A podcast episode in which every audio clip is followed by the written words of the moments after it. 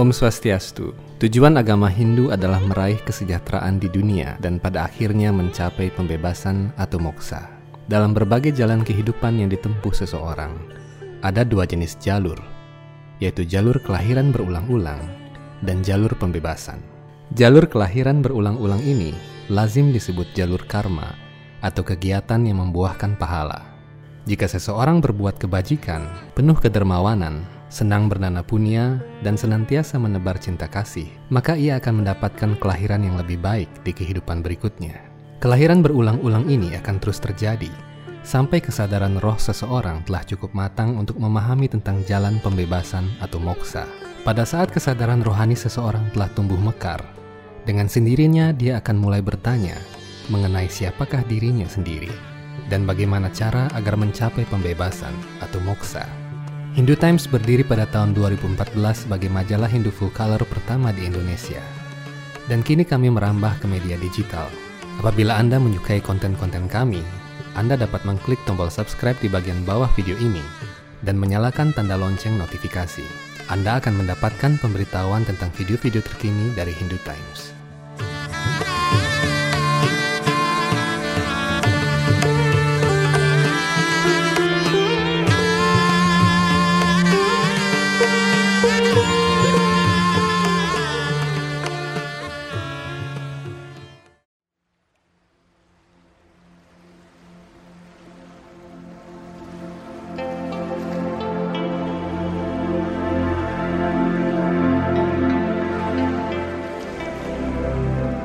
Jika seseorang ingin mencapai moksa, kitab suci Veda menyediakan empat jalan yang harus dipilih. Keempat jalan tersebut dikenal dengan nama catur marga atau catur yoga. Dengan kata lain, apabila seseorang ingin mencapai moksa, ia harus melakukan yoga.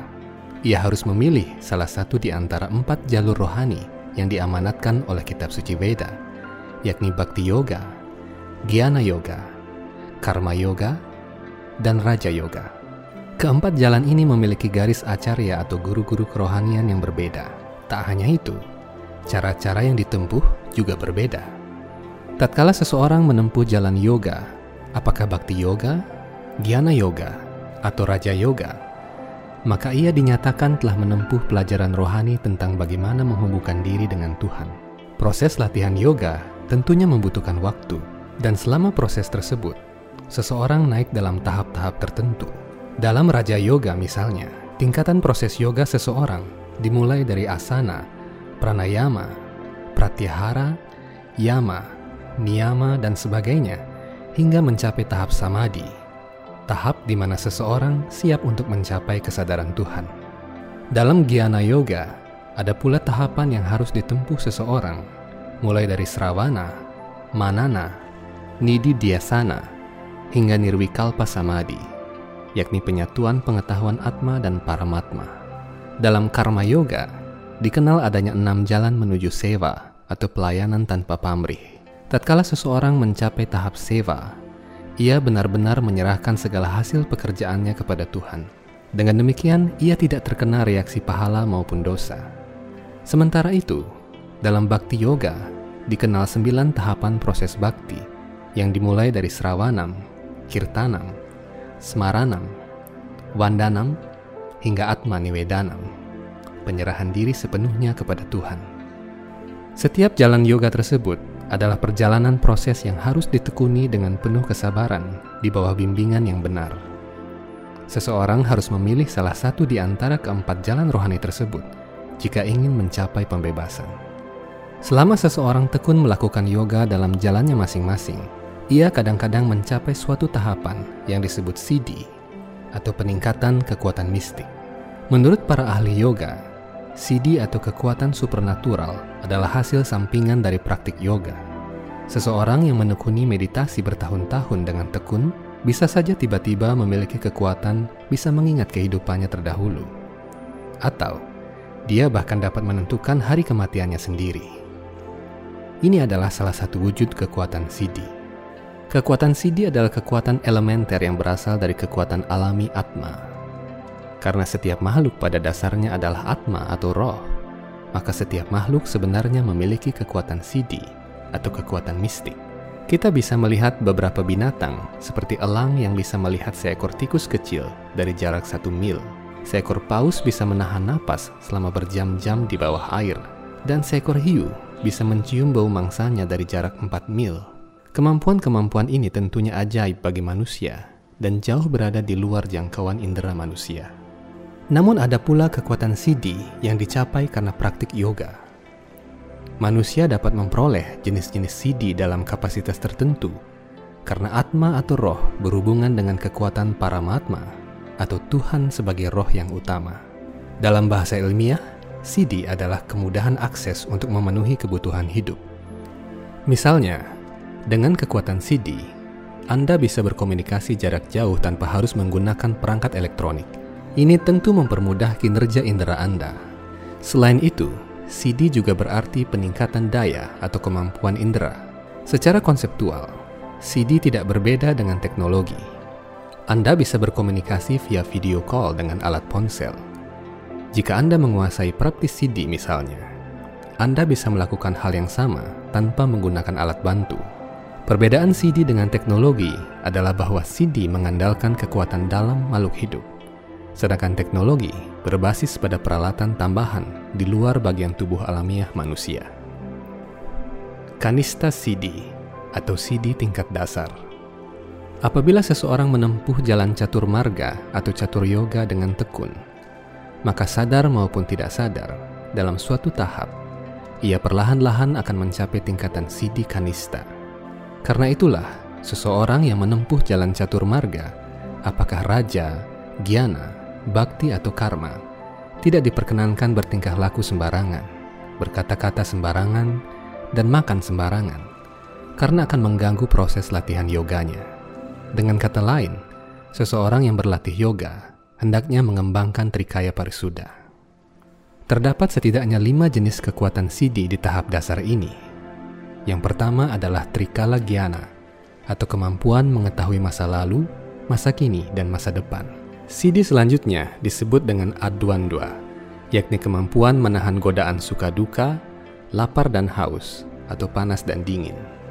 Ada pula CD yang disebut dengan para cita atau mind control, yang memungkinkan seseorang mengetahui isi pikiran orang lain. CD bernama Pratistamba membuat seseorang terbebas dari pengaruh buruk planet, racun, dan sebagainya. CD terakhir dalam tingkat dasar ini disebut aparjaya, yakni sikap seimbang terhadap berbagai guncangan kehidupan. Madhyama Siddhi atau Siddhi tingkat menengah. Dinyatakan dalam Veda Bhakti Rasamrita Sindhu bahwa apabila seseorang lebih tertarik pada kekuatan Siddhi, maka proses yoganya menjadi gagal.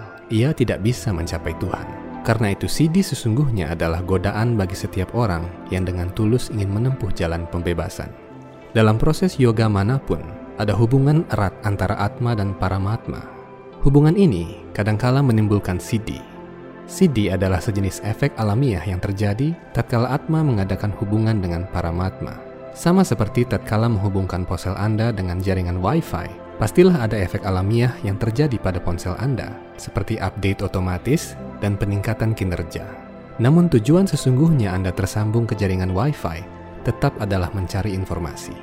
Dalam tingkat menengah atau madhyama, ada sembilan jenis sidi, yakni anurmi matwam, atau kemampuan mengatasi lapar dan haus, dura srawana darsana, atau kemampuan komunikasi jarak jauh, mano jawa, atau bergerak secepat pikiran, kama rupam, atau mengubah wujud sesuai kehendak, para kaya pravesha, atau mengendalikan makhluk hidup lain, swacanda mrityu, yaitu mampu menentukan hari kematian, Suranam Sakaridanudarsanam, yakni kemampuan melihat para dewa, Sankalpa Samsidi atau kemampuan memenuhi banyak keinginan, serta Agya Pratihata Gati saat segala keinginan seseorang pasti dapat tercapai.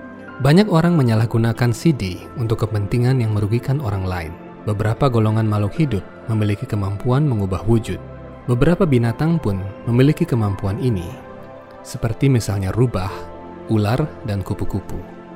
Menurut legenda di Jepang, apabila seekor rubah melakukan pertapaan selama ratusan tahun, dia bisa berubah wujud menjadi manusia. Dalam kisah Dangyang Nirarta pun, disebutkan bahwa seekor cacing bisa diubah menjadi manusia berkat kekuatan sidi beliau. Seekor ular dapat berubah menjadi siluman apabila dia berpuasa selama bertahun-tahun dan melakukan pertapaan di dalam gua. Kita sebagai manusia bisa memetik pelajaran dari hal ini. Apabila manusia ingin meningkatkan kualitas rohani, maka manusia harus melakukan pertapaan dan pengendalian diri.